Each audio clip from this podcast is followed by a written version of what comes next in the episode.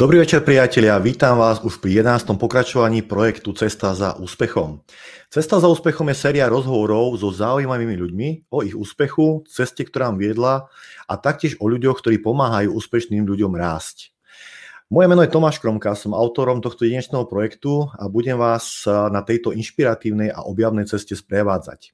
Aj vy sa môžete zapojiť a položiť môjmu hostovi otázku. Stačí ju napísať do komentára tohto príspevku podľa toho, na ktorej sociálnej sieti nás sledujete. Ak vás zaujíma, ako vzniká seriál, ktorý dokáže z prime time vytlačiť svetovú show, ako je možné skončiť pod mostom s nemeckými bezdomovcami a, ob, a predsa aj tak objaviť v sebe silu ísť aj naďalej ďalej za svojim cieľom, tak toto video je práve pre vás. A tieto a mnohé ďalšie otázky dnes budeme riešiť najbližšiu hodinu spolu s mojim hostom, ktorý je úspešný herec, spevák, moderátor a zábavač. A tento host sa volá René Štúr. René, ahoj, vítaj v ceste za úspechom. Ahoj Tomáš, ďakujem za pozvanie. Ahoj. René, e, počúvaj, e, ako to zvládaš e, tie všetky činnosti, ktoré, ktoré robíš? No tak je toho, je toho požehnané, ale myslím si, že, že nič nejako neplánujem a niekedy mi aj ten život sám tak nejak ponúka. Ehm, napríklad teraz mi zavolal kamarát, že či ehm, nechcem si ísť do Egypta zakajtovať. A ja hovorím, dobre, vypýtal som si priepustku, išiel som teda, že sa idem dať otestovať, aby sa mi ľahšie letelo, ale bolo mi povedané, že ma dokážu otestovať aj v Egypte, tak som prišiel do Egypta, Vymákol som to úplne krásne, e, od pondelka do piatku, to som bol len na týždeň, e, tak fúkal vietor, prišiel som, same mi to ponúkol život a úplne krásne som to vychytal celé, takže e, čo sa týka nejak ostatných vecí, ktoré sú pracovné, tak nehovorím na nič nie, premyslím si, lebo teda už, už mám aj ja svoj vek, tak sa mi nechce začínať ako keby od znova stále ale tiež sa tak nechám, mám pocit, že, že tie veci mi tak ten život ako keby prináša, ja buď si zoberem, posuniem ďalej, alebo chvíľku podržím, spracujem, niečo sa naučím nové a zase podám ďalej, tak uh, berem to tak, každý deň je nový, iný a treba sa niečo naučiť. Takže tak. Mm-hmm. Povedal si, že rozmýšľaš, či povieš nie, som rád, že mne si nepovedal nie a povedal si áno. to bolo naozaj veľmi dobré a veľmi ti za to ďakujem. A René, kde ťa všade, všade mohli diváci uh, vidieť zatiaľ? No tak uh, ja som 24 rokov v, v, konkrétne v Radošinskom na jednom divadle. Uh, som na voľnej nohe, robil som všetky možné inscenácie, samozrejme nejaké menšie postavy, začína sa od piky. Ja um, som sa myhol v nejakých aj takých väčších filmoch, ako napríklad e, Bátorička. Uh-huh. Teraz uh, robím v novej Perimbabe, takého uh-huh. zloducha. Hej. Teraz by mala byť niekedy premiéra. Uh-huh. Plus som hral v seriáli Panelák, ako cigána, neviem, či si ľudia mhm. spomenú. Ale... Gejza, Gejza sa volal Gejza, áno, áno, áno, to bola taká obľúbená s, s Maďarom, so, so Svetkom Malachovským. A potom som robil ešte taký seriál, bol ako taká prvá vlaštovka, Medzi nami sa to volalo. Hmm. To bolo hneď po tej dlhej pauze, čo sa netočilo a nevyrábalo, tak to bola to hovorím, taký prvý seriál, ktorý ku nám vlastne prišiel. Trvalo to asi rok, sa to mhm. vysielalo a potom sa to stiahlo, ale e, v Nemecku to ide doteraz, sa to volalo Unter uns a u nás sa to volalo Medzi nami. Tak. Uh-huh. Takže tak aj u nás sa to vyvíja, čo sa týka aj, aj scenárov, aj výroby a potom sa tie seriály chytili a už to sa len tak hrli. Uh-huh. A ako si teda objavil v sebe eh, herecké gény? Lebo hovoril si 24 rokov, už eh, funguješ v tomto biznise, v tejto, v tejto show. Eh, ako si tie gény objavil v sebe? No, objavil, tak zase není to nič také objavné, alebo na základnej škole som bol taký zabávač a, a bavilo ma to. No a potom som šiel skúsiť na konzervatórium, tam ma nezobrali. Uh-huh. A potom som v Nemecku, teda ako si spomínal aj, aj s tými bezdomovcami a, a to som bral také ako dobrodružstvo a bolo to fajn. A keď som sa vrátil, tak uh, som mal priateľku a ona mi hovorí, a ty si taká papula, že čo nejde skúsiť na tú vysokú školu muzických umení. Hm. Tak som išiel, na herectvo som sa nedostal, bol som v treťom kole, kde z nejakých 360 uchádzačov brali posledných 12 chlapcov a 12 dievčat a z tých mali vybrať ešte polovicu. No a tam už som sa neprepracoval, ale, ale tak ma to nejak nakoplo, že, že nikdy som nemal nič e, dočinenia ani spoločné s divadlom a tam už boli deti, ktoré hrali v bielom divadle, čiže mali ako predprípravu a tak. Veľmi mi pomohol pán Matulík, to bol profesor z, z konzervatória, kde som nasával ako, ako špongy a čo mi povedal, tak to som sa snažil nejak zapracovať. A, a potom som sa dostal na bábkorinu. To bolo taká celku náhoda, lebo buď by som narukoval, alebo mi prišla pozvánka, že či nechcem ísť, teda keď som sa prepracoval ako do tretieho kola, že či nechcem ísť skúsiť na bábko herectvo. Tak tam som sa teda uchádzal a tam mali pripravené scénky s rôznymi bábkami a takéto. Ja som si uviazal zo šatky, som si urobil nejaké dva nejaké motúziky a tak som tam s nimi niečo robil. Strašné to bolo. Ale zobrali ma. No tam som vydržal dva roky, potom som sa tam moc nepohodol a išiel som si po svojom. No a práve v tom období bol konkurs do Radošinského naivného divadla, kde som sa dostal a asi z 54 uchádzačov vtedy brali, e, len mňa zobrali, lebo nejak to, nejak to nejak tak bolo napísané asi vo hviezdach. No a, a to bol v podstate začiatok naozajstného herectva, kedy človek sa postaví na to javisko, je sám za seba, sú tam tí diváci, treba im niečo odovzdať, e, možno niečo spracovať od nich. Mm. A to bola asi najväčšia škola. Asi mm. ani tú vysokú školu muzických umení, jasné, že som si zobral to, čo som si mohol, ale neviem si dosť dobre predstaviť, čo sa tam študuje 5 rokov. Teraz už po novom, predtým sa študovalo 4. No, ja neviem, ja mám taký názor, že, že človek to do určitej miery má v sebe uh-huh. a je veľa hercov, ktorí sú do 3 čtvrte na 7 sa hovorí, alebo kým sa zapne červená. To znamená, že pri stole v krčme budú rozprávať vtipy jeden za druhým a tak, ale keď sa zapne tá červená, tak zrazu hup, to človeka tak nejak stiahne. Zažil som ten pocit aj ja, možno to len treba nejakým spôsobom preklenúť a, a neviem, no, mňa to naplňa, mňa to baví. Zistil som, že ma baví, keď uh, aj tvorím, že nie len vykonávam to, čo dostanem napísané na papieri a dokonca si dovolím povedať, že ma to naplňa oveľa viacej, že keď si to človek vymyslí, napíše a zrealizuje, tak je to také, ako keď si robíte doma tie klobásky a keď si kúpite kupované. Lebo keď si to takto všetko odrobíte s tým potom, všetko vám oveľa viacej chutí, uh-huh. Ale aj viete si uvedomiť, že koľko je za tým vlastne roboty. Uh-huh. Máme tu e, jednu otázku, ktorá s týmto úzko súvisí, čo si teraz povedal. Je to od Joža Siváka. Ahoj Tomáš, spýtaj sa, čím by bol, keby nebol hercom. Akú profesiu mu je blízka? Ďakujem. Čiže čím by si bol, keby si nebol hercom? No, to je pekná otázka. Tak ja som vyštudovaný čašník s maturitou na tej istej škole, kde Rytmus.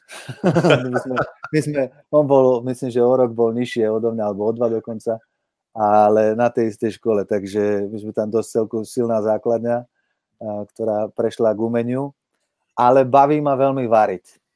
A, mm. Takže neviem, či by som si neotvoril nejakú reštauráciu alebo niečo, že by som a, takých 5-6 jedál by som si, a, ale chcel by som, aby boli také, že budú chodiť aj aj z ostatných eh, dedín okolitých. Eh, napríklad mám takú reštauráciu obľúbenú v Lehniciach, kde je to volá sa Pepo Čarda a Aha. robia tam fantastický uh, rybací perkel, paprikáš, paprikáš, pardon, paprikáš zo sumca a čo tam chodím 24 rokov, tak 24 rokov je tá chuť rovnaká a teším sa na ňu. Že tam není, že druhá zmena, a že navarí niečo podobné. Tam je to tak, ako si to pamätám a je to vždy úžasné. Mhm. A tak si to zvláštne povedal, že otvoril by som si reštauráciu. E, kto vie, čo by ti povedali teraz ľudia v rámci korony, tí, ktorí už majú reštaurácie a museli teda zavrieť? No, toto je, toto, no. táto mizéria, čo je teraz, e, to mi je veľmi ľúto všetkých týchto ľudí, ktorí aj kopec peniazy mm. investovali e, no. do toho, aby zveladili, aby urobili, aby prilákali si svojho diváka, no diváka, ako kunčafta. Áno, áno, áno. ale, ale um, ja dúfam, že, že sa to čoskoro nejakým spôsobom vyčasí a že, že to bude lepšie, no, že sa to stá, vráti do tých starých kolejí. Poďme sa ešte na tvoje začiatky. Čo ťa inšpirovalo na začiatku na to, aby si proste sa vydal tou cestou, ktorou sa vydal? No, tak snaha tak sa nevzdať, lebo ja som to ako tým, že som aj nedokončil tú školu, tak ten štart som mal o to ťažší uh-huh. a Zlatý bol môj starý otec, ktorý hovorí, Renko, tak poď ku mne do Rojkova a budeš, vybavím ti robotu v rybár poli, budeš tam pri mne a budeš pracovať a maminka mi hovorí, Renko, tak sa vrát do Piešťan a, a nejaké miesto čašníka nájdeme a tak. A ja hovorím, viete čo, môj zlatý, len ma podržte, a, tak ma finančne ma podržali, kým som sa nejakým spôsobom chytil, čo bolo úžasné a za čo som im veľmi vďačný.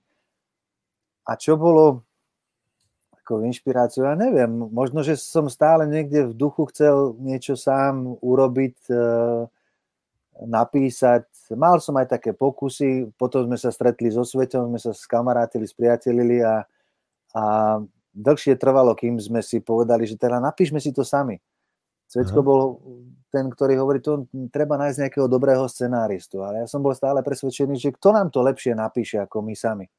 Však si to ušijeme presne ako kabát e, na telo. A tak to aj bolo, že natočili sme prvý pilotný diel UPS sa to volalo Áno. A to si myslím, že doteraz e, je celku vtipné, keď si to pozriem, tak e, sa na tom bavím. Jasné, že sme veľa chybičiek aj urobili a tak, ale, ale toto bolo to, čo som vlastne, k čomu som vlastne smeroval celý čas. Mm-hmm. Urobiť, zrealizovať, napísať, e, dotiahnuť do konca. Mm-hmm. To je, najtežšie, najtežšie, najtežšie je tých posledných 10%. To mm-hmm. je tých 90 ide ako tak, ale potom už, už tá finálna podoba tých 10% posledných je najťažší na celej tej mhm. ceste. A ty si spomínal presne to, že, že to napísať, to ťa vždy lákalo a teraz sa to podarilo. Ty si sa stal scenaristom seriálu, ktorý teraz beží v televízii. Je to tele, seriál, ktorý je naozaj v prime time a dokonca sa mu podarilo vytlačiť tú svetovú show. Teraz už ten názov si presne Masku. nepamätám. Masku tak, tú masku, vytlačili ju a drží sa, dokonca aj v všetkých tých, eh, tých eh, people metroch eh, ukazuje sa, že naozaj veľmi, veľmi dobrý seriál. Aké to bolo napísať scéna práve k takémuto seriálu o slovenskom zbojníkovi? No, tie scenáre, tak ako som spomínal na tých úpsoch, tam sme sa veľmi vycvičili, lebo tých scenárov sme so Sveťkom napísali skoro asi 30. Mm. A niečo sme odvysielali pre Markízu a asi 20 dielov pre RTVS. Čiže každý ten jeden malinký sketch je ako keby malinký film. Hmm. A tam sme sa aj naučili, že čo je dlhé, čo je, čo je nevtipné, musí ísť bez milosti, aj keď sa nám to páčilo, musí ísť bez milosti von, aby ten temporitmus uh, bol. A čo sa týka Úhorčíka, ja som rozmýšľal, ako low-costovo urobiť niečo, čo by bolo vtipné a predstavil som si, buď by to mohla byť e, partizánska družina, ktorá v nejakej zemlianke, čo je tiež veľmi ožehavá téma. O Janošíkovi ani nehovorím, že e, ľudia reagujú zvláštne e, na túto tému, ale naozaj ničím sme nechceli ani uškodiť, ani nejak na mene toho Janošíka. Jedine sme chceli poukázať na tú dnešnú pomílenú dobu, ktorá je v súčasnosti, kedy e, sme sa tak smiali nad tým, že čo by chudák Janošik musel dať dohromady akú družinu, keby akceptoval všetky pravidlá Európskej únie. Ano. Tak to nám prišlo ako dosť vtipný námet a tak sme to aj tak sa snažili dotiahnuť do konca. Je jasné, že sa nám to trošičku vymklo z rúk že už to nebolo low-costová záležitosť, ale že sme tam sa snažili už e, našupovať všetko, čo má ruky, nohy. Máme tam ohňová show, je tam, sú tam kaukliari, sú tam šermiari, parkouristi, dotiahli sme tam dokonca kone, kočie, vozy aj ťavu. No čo malo ruky, nohy, to sme tam všetko dali. Samozrejme, že tam máme aj tých hostí, ktorí sú naši kamaráti a prišli. A už je to na ľuďoch. Niekto, však nemusí to byť každého šálka, ale my sme si povedali, že keď sa nám podarí aspoň tých 70% eh, divákov na našu stranu prikloniť, tak to bude úplne super. Ja si myslím, že sa nám to darí a, a tí, čo nás nemajú radi alebo nejakým spôsobom sme sa ich dotkli, tak sa im teraz ospravedlňujem, ale nebol to zámer. Zámer bol mm-hmm. otvoriť si flašku vínka a zabaviť sa. To mm-hmm. je jediný náš zámer. A v tomto seriáli sa objavilo aj naozaj veľmi veľa ľudí zo slovenského showbiznisu a nie len priamo z hereckej obce, ale naozaj je tam široká paleta ľudí. Ako reagovala táto, táto obec showbiznisu, keď to takto nazvem, na takúto ponuku, že poďte do tohto seriálu? No, ja som bol aj milo prekvapený, že v podstate všetkých, ktorých som oslovil, tak uh, uh, boli akože príjemní a povedali, dobre, tak ideme do toho. Jediný, tuším, rytmus, áno, okolnosti, hovorí, že ja teraz robiť svoj album jedno z druhým, že toto teraz necháme tak, ale ja ho stále mám tak ako v merku, tak možno, že jedného dňa aj, aj jeho uh, zoberieme, však uh, nevedeli sme samozrejme, ako to vypáli, ako, to, ako na to ľudia zareagujú a určite by som nechcel, aby sme niekomu na, na dobrom mene nejak poškodili alebo ale hovorím, že trošku nám chýba nám Slovákom taká nadsázka a nebrať sa tak príliš vážne. Hovorím, že by sme trošku taký národ útrpný, že veľmi radi trpíme a toho, toho humoru v tých našich dušičkách je menej. Uh-huh. Máme tu aj e, takú pripomienku sa. Milý môj host, Ľubo Maliňák a tvoj dobrý, teda náš dobrý kamarát, nás pozdravuje a že nás naozaj pozorne sleduje. Aj Ľubo sa objavil práve v tvojom seriáli a má tam niekoľko rolí. A teraz máme trošku asi aj technický problém. Áno. Áno. Trošku nás to mohlo sekať, áno.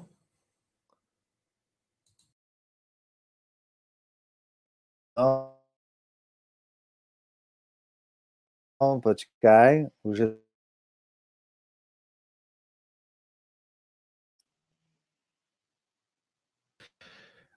Neviem, asi by to malo byť v poriadku už. Áno, už je to v poriadku, áno.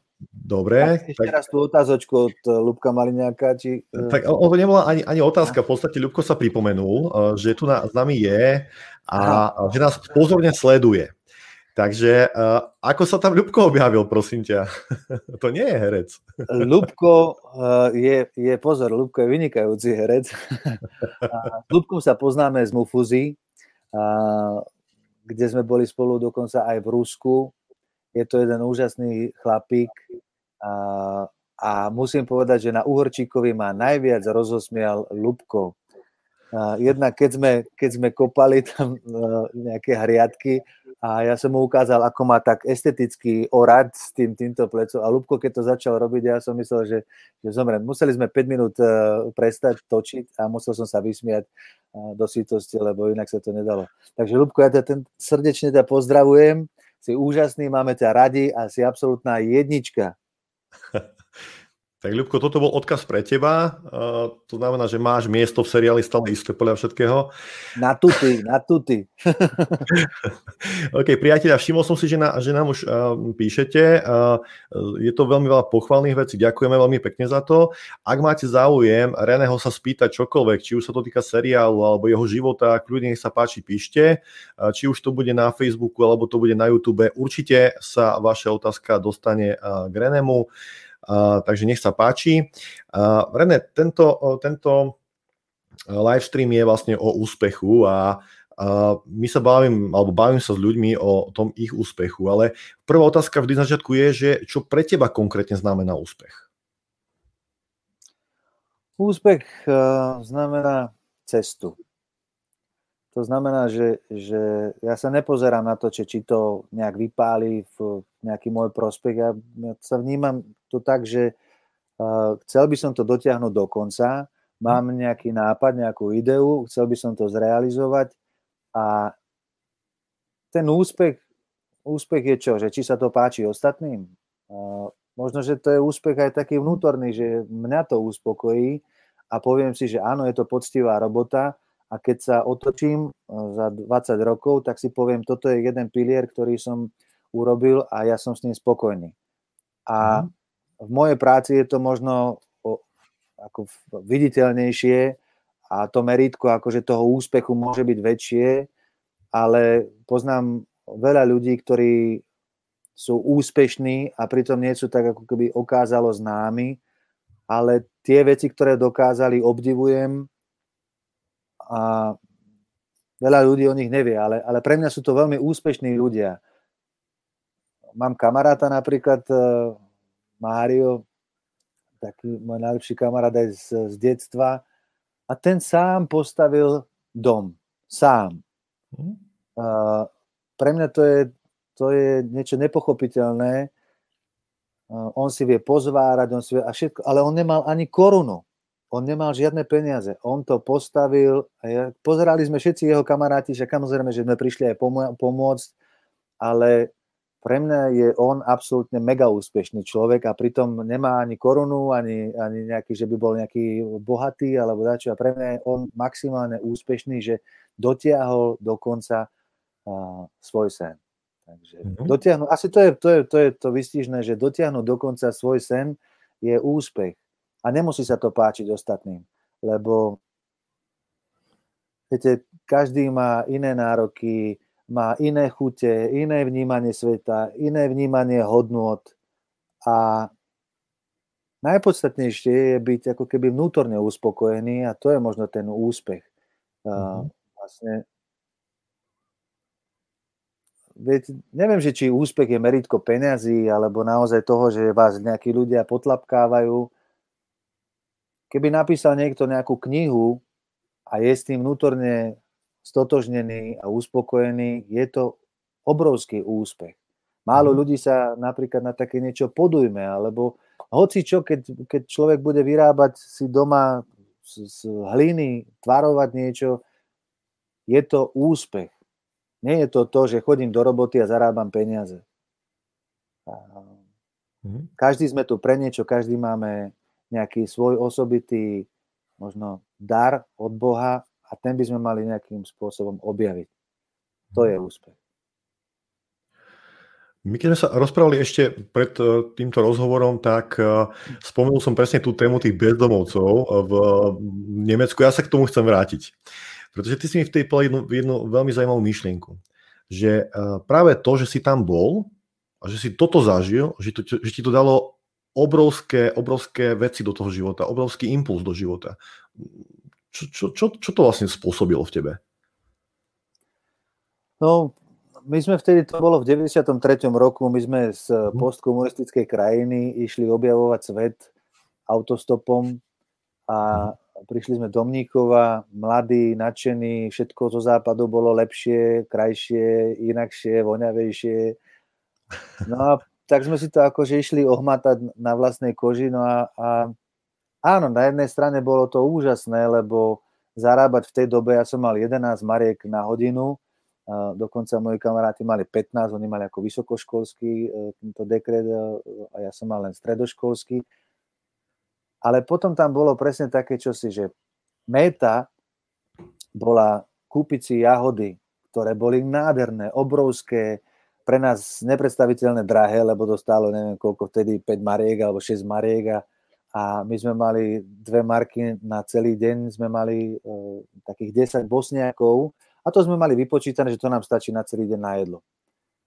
A robili sme e, v McDonalde, bývali sme teda pod mostom dva mesiace, to mm. není týždeň, to nie sú dva.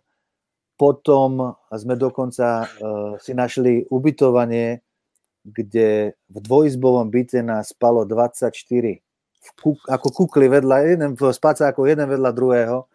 Keď som skončil v McDonalde, tak tam sa robí do šlusu a čo ostane, tak sa vyhadzuje. A ja hovorím takému Černochovi, že prosím ťa, nevyhadzuj to, ja to mám komu dať, mám tam kamarátov, ktorí sú hladní. A on hovorí, no dobre, tak ale ja ti to len položím tuto a ty si to zober, lebo to sa nesmie. A tak hovorím, dobre, dobre, dobre. Ráno o štvrtej som prišiel a ako Ježíš som sa cítil, hovorím, keď som vykladal tebe Big Mac, tebe Fish Mac, tebe McRib, to bol taký... A z tých kukiel vyliezali a len brali tie hamburgery, vieš, lebo tam, tam naozaj um, to bolo také, nie že o prežitie, ale, ale tam som si tak ohmatal, že čo to je ten západný svet. A aby som sa vrátil k tým jahodám, že, že konečne sme si teda kúpili eh, za tie zarobené peniaze tie fantasticky vyzerajúce jahody. Zahrízli sme do nej, do tej jahody a to nemalo s jahodou absolútne nič spoločné. Boli nádherné, veľké, krvavé, červené, úplne úžasné, ale to ani nevoňalo ako jahoda, ani nechutilo. Tá tá komunistická jahoda bola o polovicu menšia, ale tá jahoda, ja som bol na jahodovej brigáde, ja viem, čo to je, tá voňala, bola úžasná. Čiže tá paralela toho, že čo máme a prebytok všetkého versus to také strohé, jednoduché, ale ozajstné, je to asi to meritko, čo som sa naučil v tom Nemecku, že nie všetko, čo je krásne, je, je dobré. Mm-hmm. V tom, aj v tom Nemecku, aj v tom živote si zažila časy, keď sa darilo a keď sa nedarilo. Čo robíš vtedy, keď sa nedarí? Vtedy, keď sa nedarí, tak mám taký pocit, že, že niečo asi nejdem správne tú, tú svoju cestu a treba nejakým spôsobom zmeniť. Zmeniť aj športom, to znamená, že tá hlava oveľa lepšie pracuje a všetko ide tak nejak jednoduchšie, keď e, to teličko sa prekrví, tie endorfíny zapracujú, že, že nepozerá sa tak depresívne človek e, na svet a na veci, tak e, vtedy viem, že aha, je čas zamakať, lebo nie, mám také obdobia, že niekedy sa veziem a niekedy zamakám. Teraz mám obdobie, kedy sa veziem a pribral som 10 kg, takže uh, áno, veziem sa ale už mám v hlave, už v tom zadnom mozgu mám, že aha, treba Renko zamakať, tak uh, sa teraz chystám, že trošičku musím zašportovať. Dnes som bol hrať hokej, takže endorfíny šťastia, vidíte, že som vysmiatý, takže dobre. takže myslím si, že, že toto je základ, že začať od seba, uh, niečo zmeniť a, a nebáť sa ľahko sa hovorí, keď má človek rodinu a musí platiť účty a všetky tieto veci, že nebáť sa zmeny, ale možno niečo aspoň niečo, niečo treba vyskúšať, ako nebyť stále v tom stereotype. Uh-huh. Takže asi tak, no. Uh-huh. A, a ty si spomínal šport, a, a, ale tak všeobecne vo svojom živote, z čoho ty čerpáš energiu? Lebo si naozaj človek, ktorý robí veľmi veľa vecí, veľa, veľa projektov, z čoho čerpáš energiu? No, ako ty hovoríš, že zážitky sú veľmi, veľmi pekné, veľmi podstatné a napríklad vždy si hovoríme, mám takú partiu, s ktorou cestujem po svete, pozdravujem chlapcov, ak pozerajú a ja z toho žijem aj rok. Ideme na tri týždne, to sú tri intenzívne týždne, kedy o 8 ráno sa vstáva, cestujeme po všetkých možných kláštoroch a pamiatkách, ktoré sú tam dostupné. Mm tri dny sme na jednom mieste a potom zmeníme lokáciu a ideme ďalej. A je to všetko s jedným malým batôžkom na rýchle presuny. Naozaj, ak si niekto predstaví, že nejaké kufre alebo dačo, tak na to treba zabudnúť rýchlo. Jeden malý batôžtek, ktorý si pichnem hore do lietadla, nemám ani žiadnu batožinu, nič. Čo mi treba, si kúpim po ceste, čo nepotrebujem, tam nechám, zahodím, to je jedno, ale za tri týždne mám nádherné, intenzívne zážitky. Sice padám na hubu, v lietadle spíme, v metre spíme, v taxíku spíme, ale vidíme toho neskutočne. Jak Japonci. Japonci to majú tak, že oni, mm. Oni cestujú po svete a všetko si cvakajú, lebo majú málo času a potom, keď sú doma, tak sa tak e, spätne si to pozerajú z tých fotiek. Tak asi tak, no. Hmm. Takže toto je, toto je pre mňa niečo, čo ma nabíja. E, keď vidím, keď vidím horizont tak uh, neviem si predstaviť dovolenku, že by som išiel a vidím druhú stranu ostrova. to ma nebaví. To mám pocit, že som, ja neviem, na Mare. Ako Mara je krásna, všetko fajn. Keď idem k moru, tak chcem vidieť proste priestor. A toto ma asi nejakým spôsobom nabíja. Mm-hmm. Využijem teraz priestor. Priatelia, určite ak ste tu s nami a vidím, že ste tu s nami, tak môžete sa Renho spýtať čokoľvek vás zaujíma. Či je to k jeho životu, k novému seriálu, alebo dokonca k filmu, ktorý spomenul teraz, lebo máme tu Perimbabu trio, ktoré možno niektorí aj nevedeli, že také niečo sa točí. Dva, dva, dva. pardon, Ježiš Maria, ja už som to, počkej, ja už som to predbehol zasa možno. Takže, takže Perimbaba 2, kľudne píšte, e, píšte, či je to na YouTube, alebo píšte e, priamo na Facebook, e, kde sa to vysiela. Určite sa vašimi otázkami budeme zaoberať. René, ja to teraz tak poviem na plné ústa, ako sme sa my dva k sebe dostali. Dostali sme sa práve cez Ľubo Maliniaka, ktorý, ktorý, keď som s ním robil rozhovor a pýtam sa ho na konci, Ľubo, počkej, koho by si mi vedel odporúčať z ľudí, ktorých poznáš a ktorí sú alebo aspoň jedného človeka teda, ktorý je nejak hodnotovo tak do, dobre nastavený, že, že vedel by ľuďom odovzdať sám seba. A on ani nerozmýšľal. On vtedy povedal René. A... Lubko, ja ti ďakujem, ďakujem. Takže keď, kto, keď sa niekto bude pýtať, a sa ma pýtajú častejšie, ako si sa dostal k Renému, takto, cez Ľuba, Ľubo, ďakujem. A, a on mi povedal práve, ja, som, ja idem sa tie hodnoty, lebo tie hodnoty sú v živote človeka veľmi dôležité a, a práve tie hodnoty ovplyvňujú to, kým človek je a čím sa stáva. Tak e, mňa zaujíma práve, že čo sú tvoje hodnoty v tom živote, v živote ktoré sú pre teba dôležité.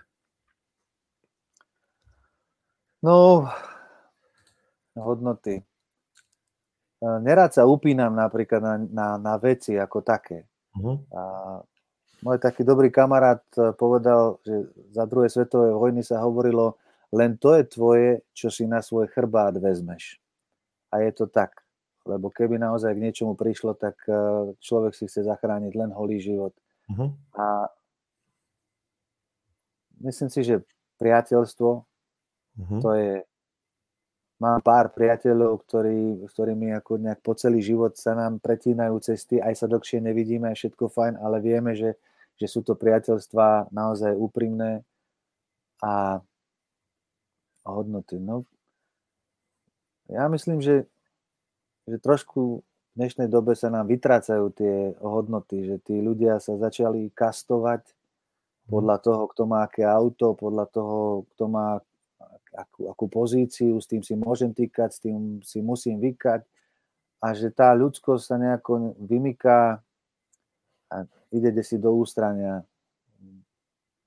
si, keď sme mali všetci ako keby houby, jak sa hovorí, tak boli aj tie, tie susedské vzťahy boli oveľa priateľskejšie, že si pomohli. Ja som ti vymaloval, ty si mi urobil elektriku, že ten národ ako taký bol oveľa súdržnejší. Teraz e, ja myslím, že, že žijeme takú džunglu, v podstate, že silnejší pes teda lev zožere slabšieho. A toto je trošku také smutné na tejto dobe, ale možno sa tomu nedá inak vyhnúť, že to, že to, je, že to je tak v dnešnom svete. Tie hodnoty si každý vyberá, niekto... Ja mám pocit, že, že čokoľvek sa, sa zobere nad rámec, tak možno o pár rokov neskôr mu to zase niekto kosou a ešte oveľa viacej zobere naspäť. Čiže mhm. každý by si mal tak nejak oceniť to, čo vlastne robí a neísť po cenu, ale zase ani neprestreliť.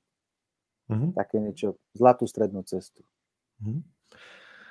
A my sme sa už dneska rozprávali o tvojom priateľovi a v podstate druhovi v zbroji, tak by som to nazval, a to je Sveťo Malachovský. A mám tu jednu otázku práve, ktorá sa týka aj Sveťa, a je to od Mirky Lacovej. René, srdečne pozdravujem, rada by som sa spýtala, kto stojí za projektom Horčík a aký je dlhý a silný tvoj vzťah so Sveťom? To, to je zaujímavá otázka. aký je dlhý a, a silný tvoj vzťah s Sveťom? dlhý a silný, áno. Tak so Sveťkom sa, sa poznáme od 96. roku, čiže už je to nejaký piatok a asi nie náhodou sa nám preťali cesty. Myslím si, že sme vytvorili e, parádnu dvojku. Trošku sa nám to potom ako nejak pracovne roz, roz, roztvorilo, ale to nemení nič na veci na tom, že 20 rokov sme sa so Svetom zohrávali a stačí, keď sa na seba pozrieme a klape to úplne perfektne. Takže Sveto mi v podstate ukázal takého komika, ktorý sa volá Michel Kurtmáš, aj teraz som to hovoril v dámskom klube z okolností a ja som chcel niečo v takom duchu urobiť.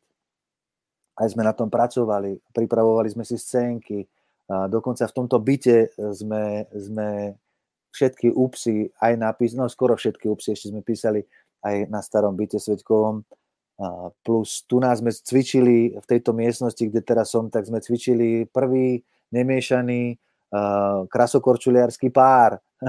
Bola vtipná scénka, kedy sme na sucho išli ako na korčuliach a spievali sme Unforgettable, da. Ešte sme si to aj spievali, aj, aj piruety robili, aj všetko. Mali sme to vymakané, nacvičené. Um, takto sme sa hrali so Sveťkom skoro fakt 20 rokov, mali sme spolu aj predstavenia, dve a teraz robíme spolu na Uhorčíkovi. Myslím si, že ako Grof Šomlóni je geniálny a naozaj sa bavíme.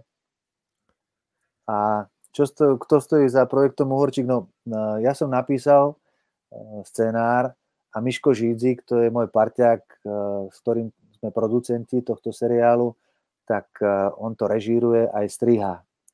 Takže toto je k Uhorčíkovi a k, k silnému vzťahu so Sveťkom. Áno, sme priatelia, a roky, rokúce a máme sa radi. že pozdravujeme aj Sveťa, keď náhodou je pripojený. A nádherná otázka, to ti ju teraz položím. A odroba, čaute, Márené Štúr nejaké príbuzenstvo s ľudovitom Štúrom? No daj. tak dlho sme si mysleli, že ani nie, ale teraz e, máme v rodine e, človeka, ktorý sa venuje rodostromom a išiel až do nejakého 1700, neviem ktorého a zistil, že áno, sme aj my príbuzní s ľudovitom Štúrom. Dokonca máme v rodine aj Štefánika, to tiež hm. neviem ako, ale uh, on už našiel, že, že v podstate cez tie línie je nás asi 6 tisíc. Aha. Takže ten rodostrom je naozaj široký a bohatý a už tam máme aj nejakého z Vietnamu, či z Tajvanu, či odkiaľ, takže uh, sa to tak nejak rozbehlo na všetky svetové strany. Počkaj, ako myslíš, že štúra, štúra z Vietnamu, hej? Že vo Vietname to nejak... nie, to nie, nie, ale vieš, vždycky, keď sa niekto prižení, ožení a tak, vieš, čiže uh, cesty pána sú nevyspytateľné, ako sa hovorí, takže je nás jak hadov jak mm. Habešanov. A teraz, keď sme sa bavili uh, znova spätne o, o Uhorčíkovi, tak uh, ja som si uh, práve pri Grofovi Šomlónim všimol jednu, jednu takú podobitosť a teraz mi bol povedať, že či to tak je, alebo to tak nie je a že čo, to, čo tam bolo za tým.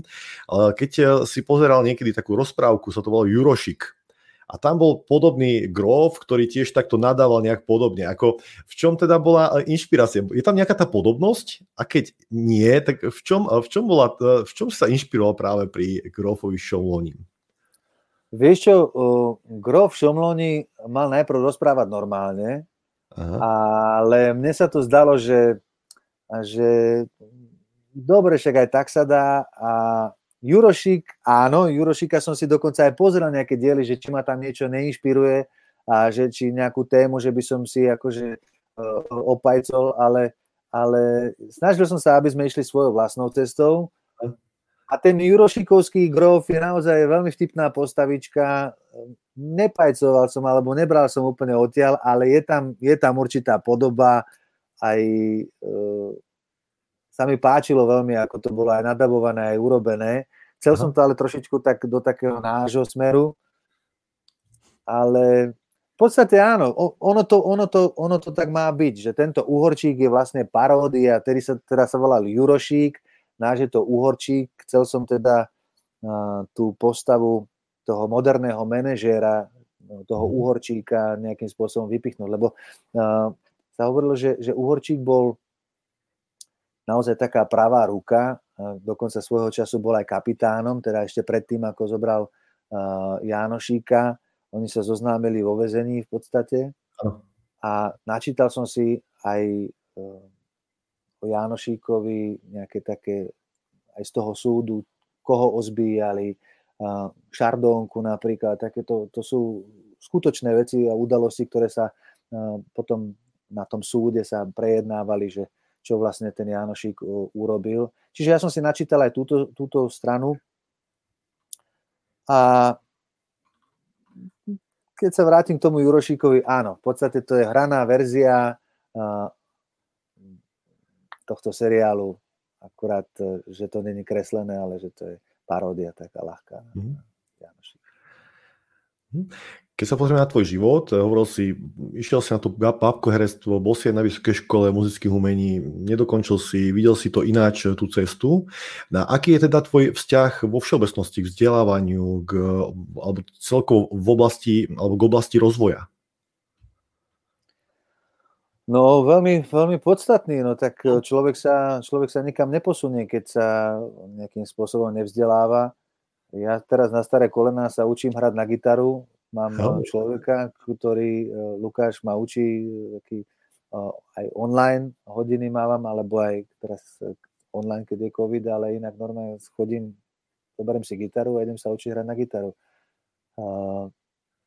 Ja sa rád učím. Niekedy nemám trpezlivosť, ale keď sa už kúsnem do niečoho, tak potom ma to baví a nejdem do toho tak, že na silu sa učím, ale že väčšinou mám také obdobia, že teraz ma drží toto, tak sa snažím do toho vrhnúť a naučiť sa čo najviac, lebo viem, že, že potom príde niečo iné. Napríklad, keď som sa učil hrať e, hokej, tak e, to není konkrétne, čo sa týka vzdelávania, ale športu, ale hral som 10 e, ľadov som mal do týždňa. Uh-huh. To znamená, že som mal aj dva ľady denne a už to bolo akože prevyššie, už to bolo kontraproduktívne ale teraz mám napríklad možno dva, možno jeden, eh, čiže viem, že toto ma bavilo, niekam som sa posunul, trénoval som to, chodil som nielen si zahrať, ale aj chodil som aj na tréningy, tak eh, čo sa týka vzdelávania, je to možno obdobné.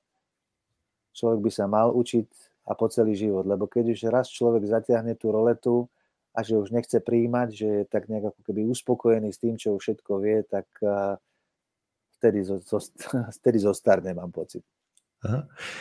Mirka Lacová je aktívna. Ďakujeme, Mirka. Dal nám ďalšiu otázku, ktorá sa práve týka tohoto vzdelávania na telo. Hej. Prečo si Aha. neskončil v ŠMU a napriek tomu si úspešný? Ako to vnímajú kolegovia z branže? To je zaujímavá otázka na telo. No, tak ja som tam mal taký osobný rozpor uh, s profesorom a mal som pocit trošku krivdy, aj za ostatných spolužiakov, lebo vtedy nás akože, akože vyhodili zo školy, mám pocit, že neprávom a aj som to dal patrične najavo, lebo ja si zase nedám ako servitku pred ústa. No, ale ja si myslím, že to bolo, všetko je tak, ako má byť. Tie dva roky, ktoré som tam bol, som si zobral, čo som mohol a vedel som, že moja cesta musí e, ísť ďalej, ale po svojom. Uh-huh. Uh, neviem, ako to vnímajú moji kolegovia z branže, ale ja som mal pocit, že mňa to práve že obohatilo, lebo o to viacej som musel zapnúť e, turbo a musel uh-huh. som zamakať aj možno iným smerom, že nielen čo sa týka toho herectva, ale uh, dajme tomu aj čo sa týka toho písania, že si vymýšľať uh, veci, ktoré by som si chcel nejakým spôsobom zrealizovať a urobiť. Teraz som si, no teraz, robím na jednom muzikáli už 8 rokov, a chcem ho dokončiť. Už mám všetko naspievané, urobené, ešte to musíme zrealizovať a nahrať, ale tiež nie som hudobne vzdelaný, naspieval som si do mobilu veci, napísal som si k tomu texty, potom som zháňal ľudí, ktorí mi to pomôžu nejakým spôsobom zrealizovať, tak som našiel Adam Kuruc je mladý, fantastický muzikant a, a producent mm-hmm. a mhm. ten mi k tomu pomohol urobiť hudbu snažím sa na všetkých frontoch nejakým spôsobom zamakať. Napísal som sitcom, napísal som filmový scenár. Mm. Je toho veľa, čo by som chcel dotiahnuť do konca a hovorím, že začať niečo a potom to pustiť, to sa dá, ale to môžete urobiť jeden, druhý, tretí krát ale stojí vás to veľa času, veľa energie a efekt žiadny. Takže radšej si vybrať jednu vec, uh-huh. na tej zamakať poriadne, dotiahnuť to do konca a najťažších je čo? 10% posledných. Jasné. A takto pracuješ na sebe, tvrdo pracuješ, tvrdo pracuješ na veciach, ktoré, ktoré robíš a teraz zrazu hodí sa to niekde na net a príde hejt. A príde prvý hejt, príde druhý hejt. Ako vnímaš takýchto negativistov, takýchto hejterov, ktorí nevidia to čo, to, čo za všetkými vecami, ktoré robíš, je. Úprimne? Daj to ja úplne to, na, na tuty. Uh, ja to nečítam. Uh-huh. Ja som presvedčený o svojej robote a viem, že je to dobrá, poctivá robota a nikoho netlačím do toho, aby si to pozeral alebo aby niečo si... Ja viem, že, že najmä tomu tí ľudia, ktorí mali radi náš štýl so svetom, náš štýl mm-hmm. humoru, tak uh, tým sa to páčiť bude. My sme, čo sa týka Uhorčíka, tak sme, myslím si, že priekopníci v tomto, v tomto duchu, lebo neviem, či môžeme s nejakým iným seriálom komediálnym vôbec porovnať, čo sme urobili teraz. Ja myslím, že tu také ani není, ani ešte za dlhšiu dobu asi ani nebude. A, lebo toto je niečo iné vedel som vždycky, že, že dostaneme aj po papuli od nejakých hejterov, ale kto sú tí hejtery? Ako to sú ľudia, ktorí hovoria z nejakého svojho osobného hľadiska a ja to nepovažujem za... Dobre, však tebe sa to nemusí páčiť, mm. ale možno ostatným deviatim sa to bude páčiť a takú aj máme teraz odozvu, že máme svoje publikum, máme mhm. ľudí, ktorí si večer sadnú pred telku, naozaj si otvoria tú flašku červeného vinka a chcú sa zabaviť, chcú sa zasmiať. Ja som vyrastal na programoch, ako boli Možná príde i kouzelník a to je, to je pre mňa stále e, niečo, na čo si rád spomínam, pretože to bol program, kedy sme sa tešili a čakali sme na to celý mesiac, kedy príde ten deň a pozrieme si e, dobrú zábavu s dobrými pesničkami. My sme to samozrejme, že museli nejakým spôsobom posunúť aj v dobe. Není to tak, ako to bolo kedysi. Kedysi na, na takýto program bolo, dajme tomu, týždeň na prípravu a potom sa odohrali dve, tri predstavenia a vybralo sa to najlepšie, sa zostrihalo. A teraz, teraz e, dva dní je maximálne už aj s postprodukciou, aj so všetkým, e, lebo producenti tlačia, poďme, poďme rýchlo, není čas a ty uh-huh. len prídeš, zoberieš stoličku, ty zaspievaš ty toto a to, to není ono. To, uh-huh. Aj my uhorčíka robíme vo veľkom chvate a, a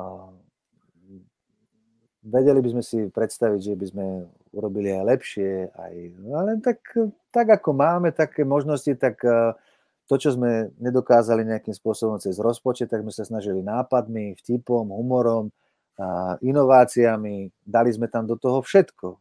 Naozaj od pesničiek, cez recepty, cez vtipné scénky, aj také možno poškrapkanie, zádrabky, nejaké také, či už politické, ale to chceme veľmi okrajovo. Ja politiku do, do humoru nechcem dávať v žiadnom prípade. Je tam vtipné momenty, sú napríklad, keď je tam kapitán Kodan, alebo je tam Slotovčík, ale to sú všetko také milé pohľadkania a mm. ľudia aj za 10 rokov, keď si to budú pozerať, tak nebudú v tom hľadať nejakú politiku, takže ale. toto je pointa v jednej časti si dával teraz jedných tých posledných, že s Pánom Bohom idem od vás, tak som teraz rozmýšľal, že kto si toto ešte pamätá, hej? lebo že uh, tá mladá generácia si napríklad ten, ten, tento joke asi nebude pamätať veľmi.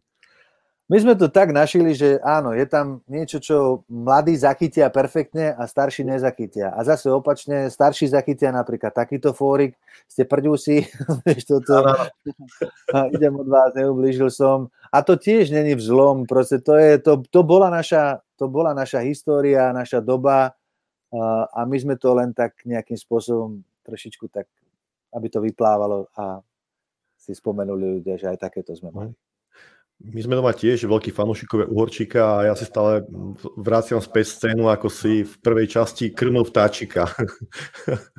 a zistil si, že opačne. Hej. To bolo také veľmi vtipné, ako naozaj veľmi dobrý gek. a Čo, čo je také zaujímavé ešte, je to, že uh, hneď sa doma chytáme. Hej, my už doma čvachtáme si, čiže nenalievame vodu, ale čvachtáme si ju a uh, už keď sa pýtam, kde idú deti, tak my ideme tancovať, hej, takže ono, to, ono sú to veci, ktoré sa veľmi dobre chytajú, hej, takže také chytľavé sú naozaj. Takže ďakujem ti za nich. A ako to vznikali také, tie presne, tie, tieto také tie chytľavé gigy? Tak ono, vieš, presne chytlavé gegy, pre niekoho je niečo chytlavé, pre niekoho úplne, uh, niekomu sa páči Brigita, niekto neznáša Brigitu, niekto má rád Slotovčíka, niekto hovorí, že ja doprčiť záleží, čo tam vôbec robí. A ja si myslím, že, že toto je to pestré a rozmanité. Niekto hovorí, tento posledný diel bol asi najlepší zo všetkých. Ale tiež si myslím, že tie diely sú vyrovnané a vyvážené. Jediný rozdiel je v tom, že, že my sme vykopli jednou veľkou baganžou v každej domácnosti televízor a vyšli sme niekomu do obývačky. Najprv boli ľudia v šoku, druhý deň si povedali, teda druhý raz si povedali, no dobre, tak keď už ste tu, tak uh, si sadnite, tretí raz už dajte si kávu. Čiže ten divák si musí ako keby obľúbiť či, a mhm. prijať ako keby za svoje aj jednotlivé postavičky, aj vôbec uh, tento iný štýl humoru. A ja som veľmi rád, že že sa nám to v takomto rýchlom slede podarilo. A ďakujeme, pozdravujeme všetkých našich eh, priateľov a tých, čo nás nemajú radi, eh, my vás máme radi tak. Takže... A ja keď som vyhodil na net, že, že budeme spoločne robiť rozhovor, tak eh, práve na tvojej stránke, teda, ktorú máš, tak a ozvalo sa niekoľko ľudí, ktorí mm, proste nejakým spôsobom popisovali, aký si úžasný človek, ako ste ho prežili perfektné detstvo a, a podobne. A naozaj veľmi dobré, dobré referencie. Keď som povedal manželke, že ideme robiť spolu rozhovor, tak povedal, to je ten, čo, Ježiš, tak to je úžasné. Hovoril som to na ulici, Ježiš, to sa tešíme. Ako sa dá dosiahnuť to, že ťa ľudia majú radi?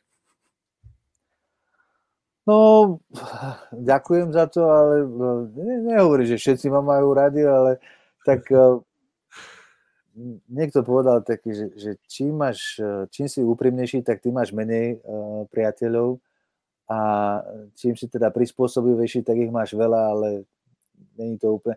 Ja sa snažím byť taký no, normálny a, a snažím sa byť ústretový, jasné, že uh, ja som balkánska povaha a krv, tak uh, sem tam vyletím a, a viem si povedať svoje a viem nejak, ja hovorím, že chcem si ísť ako keby takú svoju cestu. Ja milé rád aj ustúpim, aj všetko, ako aby mi nešli, aby mi nekryžovali tí ľudia moju cestu, ale hovorím, keď ja mám nejakú víziu a teraz niekto príde a začne mi to nejakým spôsobom prebúrávať a prerábať, lebo on má pocit, že to je lepšie, tak hovorím, tak dobre, tak ty chod svojou cestou a chod ju lepšie, ako to vieš. Ja to cítim mhm. takto a toto je moja cesta. Každý jeden z nás má svoju cestu. Netreba sa nejakým spôsobom a, nehovorím, že prispôsobovať. Prispôsobovať sa musíte vždy teraz sme robili zabíjačku eh, s rodinou a nám jeden povie, ak eh, chcem masnejšiu kolbásu, ak chcem väčšie kúsky, ak chcem neviem čo všetko. Čiže uh, máme spoločný uh, cieľ a musíme sa prispôsobovať, áno, ale robiť veci tak, ako ich cítite vy a možno si nenehať do toho kafrať. Jasné, do určitej miery áno, ale keď sa budete len prispôsobovať, tak tak nikam nedojdete a vôbec nebudete spokojní konečnom dôsledku tak, ako ste to chceli vy. My už sa blížime pomalečky k koncu nášho live streamu a ešte tu prišla otázka, takže ju teraz ešte hodím do pléna. Je to Viktor Muštáreň. Mám otázočku k Uhorčíkovi. Prečo je Uhorčík zalúbený, zahľadený, zahľadený do Janošika? Prečo je táto postava takto vykreslená? A že fandíme vám, takže asi to nebude hejter. Hey, No, takto. Ono aj, aj v Amerike, keď eh, si pozrite teraz hociaký film, tak musia byť zastúpené všetky menšiny. To znamená, že musí tam byť Černoch, hoci je to dobová vec, kde Černoch ani nechyrovali ho, ale dobre, eh, proste musí tam byť zakomponovaný každý jeden eh, charakter.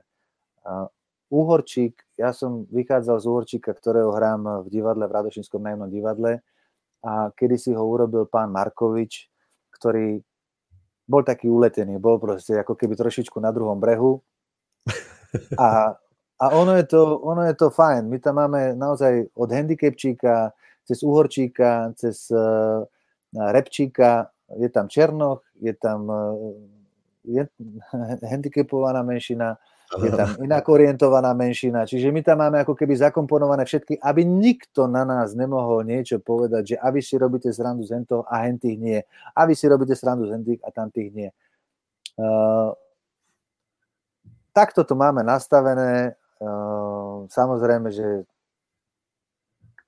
100 ľudí, 100 chutí, my sa snažíme výjsť ako keby v ústretí tým 70 tým percentám toho národa, aby si, si odýchli, zasmiali sa. No povedzte mi, že koľko, koľko nejakých takých uh, momentov v tej televízii máte na zasmiatie, keď si tak zoberiete. Mm-hmm.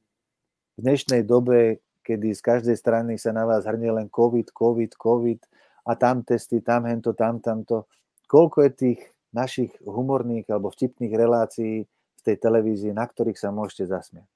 Hm. A my nechceme publikum, ktoré čaká a teraz nás bav. Nie, my chceme publikum, ktoré si povie tak a teraz by som sa chcela zabaviť. Čiže je to velikánsky rozdiel a môžem to porovnať aj s hranými predstaveniami v divadle.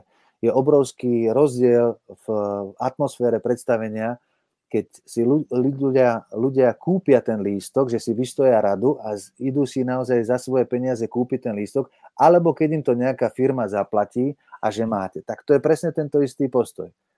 Teraz nás bav, lebo my sme to dostali. Ale keď si ten človek dá tú námahu, že si vystojí tú radu, že si kúpi za svoje ten listok, tak sa chce baviť. A to je velikánsky rozdiel. Uh-huh. A teraz si mi pripomenul také slova jedného, jedného človeka, ktorý sa venuje mentálnemu tréningu a hovoril mi o tom, že, že to, že či si, si nahnevaný, to je tvoje rozhodnutie ak sa bavíš alebo nebavíš, je to tvoje rozhodnutie. A teraz si mi to pripomenul, že ak sa chcem ísť baviť, tak je to moje rozhodnutie, že sa idem baviť. Ale ak sa nechcem, tak ma nikto nepobaví. Takže áno, to, to, to, to, to si presne teraz ťukol na, na tú strunu. To je ako keď e, sa išlo na zábavu a keď mal niekto nožík vo vrecku, tak e, bola bitka. To je no, jasné. Keď sa chceli ísť niekto slobodne baviť a vypiť si a, a dobre si zatancovať, tak e, na to človek nič nepotrebuje. Keď už sa chystá, že čo keď vznikne problém, tak už si ho sám ako keby prináša. Takže to je asi tak. No.